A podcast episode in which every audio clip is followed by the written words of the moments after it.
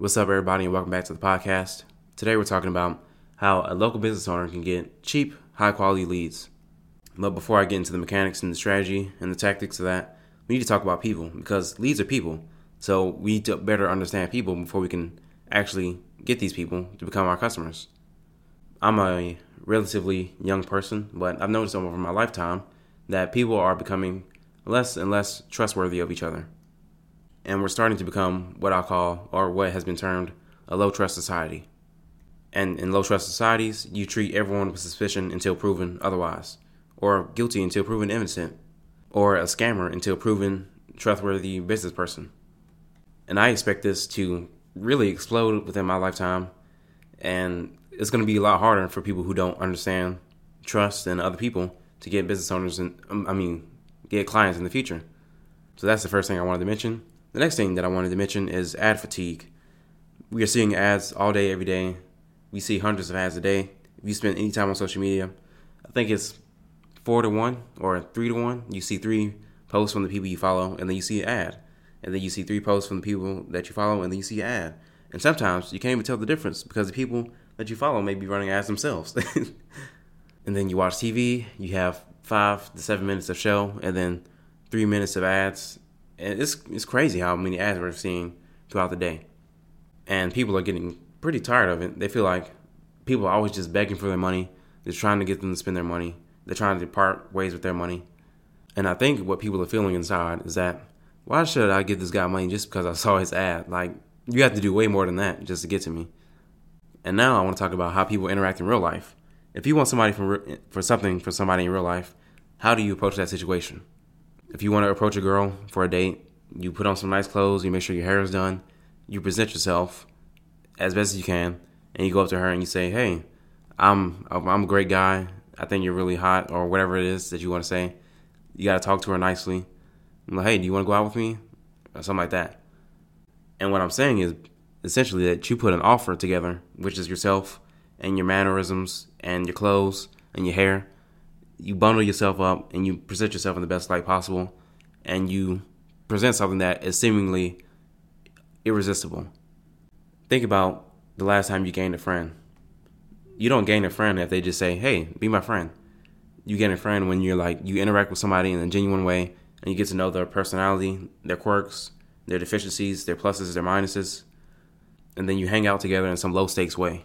And then you hang out with that person and you're like, hey man, this guy's cool. And then you officially become friends.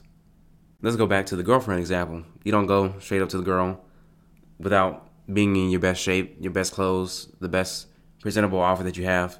You don't just go up to her and say, hey, you should be my wife and have my kids right now. That would be freaking crazy. You take steps. You present yourself as best as you can. You provide value in the form of a date. And then you provide more value later in the form of more dates. And on until you provided enough value that when you ask her to marry you, she has enough value built up with you that she'll say yes. Think about the job market. I know you're probably an entrepreneur listening to this. Maybe you did work a job at some point in your life, but if you remember, you put in your application, and when they interview you, they're pretty much assessing the value that you had in the past and what you could potentially provide in the future. And they don't give you the job based on your future potential. They give you the job based on what you can do now. Somebody that comes to mind when I'm thinking about this is a guy called Neil Druckmann. He's the CEO of Naughty Dog, or some very high-level person within this game studio that I love. I love Naughty Dog. They make the best video games. But anyways, he started off as an intern. The value that an intern provides is nowhere near that of the CEO or the chief, some type of chief officer. But he had enough value to get them in the door, get himself in the door, and then he provided value at a higher level. And he got more money, more status, more control over the company, and on and on and on until he's in the position where he is now, where he's making crucial decisions for the direction of the company. All right, now let's circle back to getting cheap, high-quality leads, and relating that to what I just said about low trust and ad fatigue and how people interact with each other in real life. And basically what most businesses are doing with their advertisement is say, hey, let's get married right now, or hey, let's be best friends right now. Or, hey, let me hire me right now as the CEO, even though I have 0 years of experience. What should be happening is you present yourself in front of them and say, hey, I don't want you to buy anything from me right now. I just have this thing I want to give you. If you have this, I have this thing you want to give you. I'm sure it'll be worth your time. Check it out. And then you provide value to them at that level. And then naturally they want more from you. And as they want more from you, you're going to ask more of them. It's the same process of getting a girl to go out with you, to getting her to marry you, from starting off as an intern to becoming the CEO, from having someone you just met who was a stranger to becoming your best friend. So instead of telling people, hey, I want to get married to you, I want you to be my wife, I want you to have my kids right now, without going through all the steps before, or saying, hire me right now as a CEO with no experience, or be my best friend without me having never met you before. You give them something nice for their time, something that's valuable, that builds up their trust in you. Remember, we live in a low-trust society, and people are tired of freaking ads, so build your trust slowly but surely. As for the tactical way of implementing this, I think it's pretty simple. You would have something like a lead magnet that gives them a free guide, some free course, some free valuable information that is genuinely helpful. You can compare that to, like, you just meet this guy and you're not friends yet, but you start chatting and you tell him, he's telling you about some problem he's having. And you're like, oh man, I had that problem before in the past. I did this and this and this and it didn't work, but I tried this and it did work. So you could try that, man. And he's like, oh man, that's cool. Thanks, man.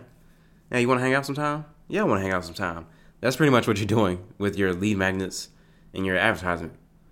You'll probably get a lot of people who are interested in your free thing, your low-cost thing, but all those people aren't going to be customers with you.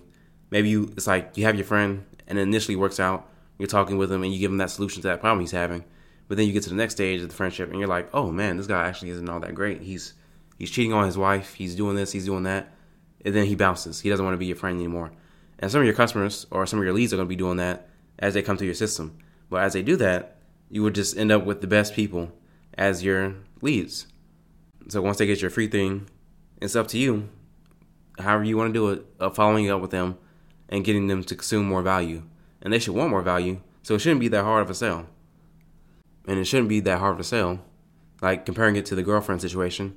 You get the girl, she's your girlfriend now, and you're dating for a while, and she sees that you're actually a really good dude and you have a lot of potential to be a great father and husband. So when you get down on one knee to ask her to marry you, it's like a no-brainer. And it should be like a no-brainer for your customers to move on to the next level with you. They're not going to marry you, at least not legally. They're going to marry you with their wallets. But yeah, the days of just saying, hey, marry me, or hey, hire me as your CEO, or hey, be my best friend, those days are pretty much over in the advertisement space. You have to provide value up front.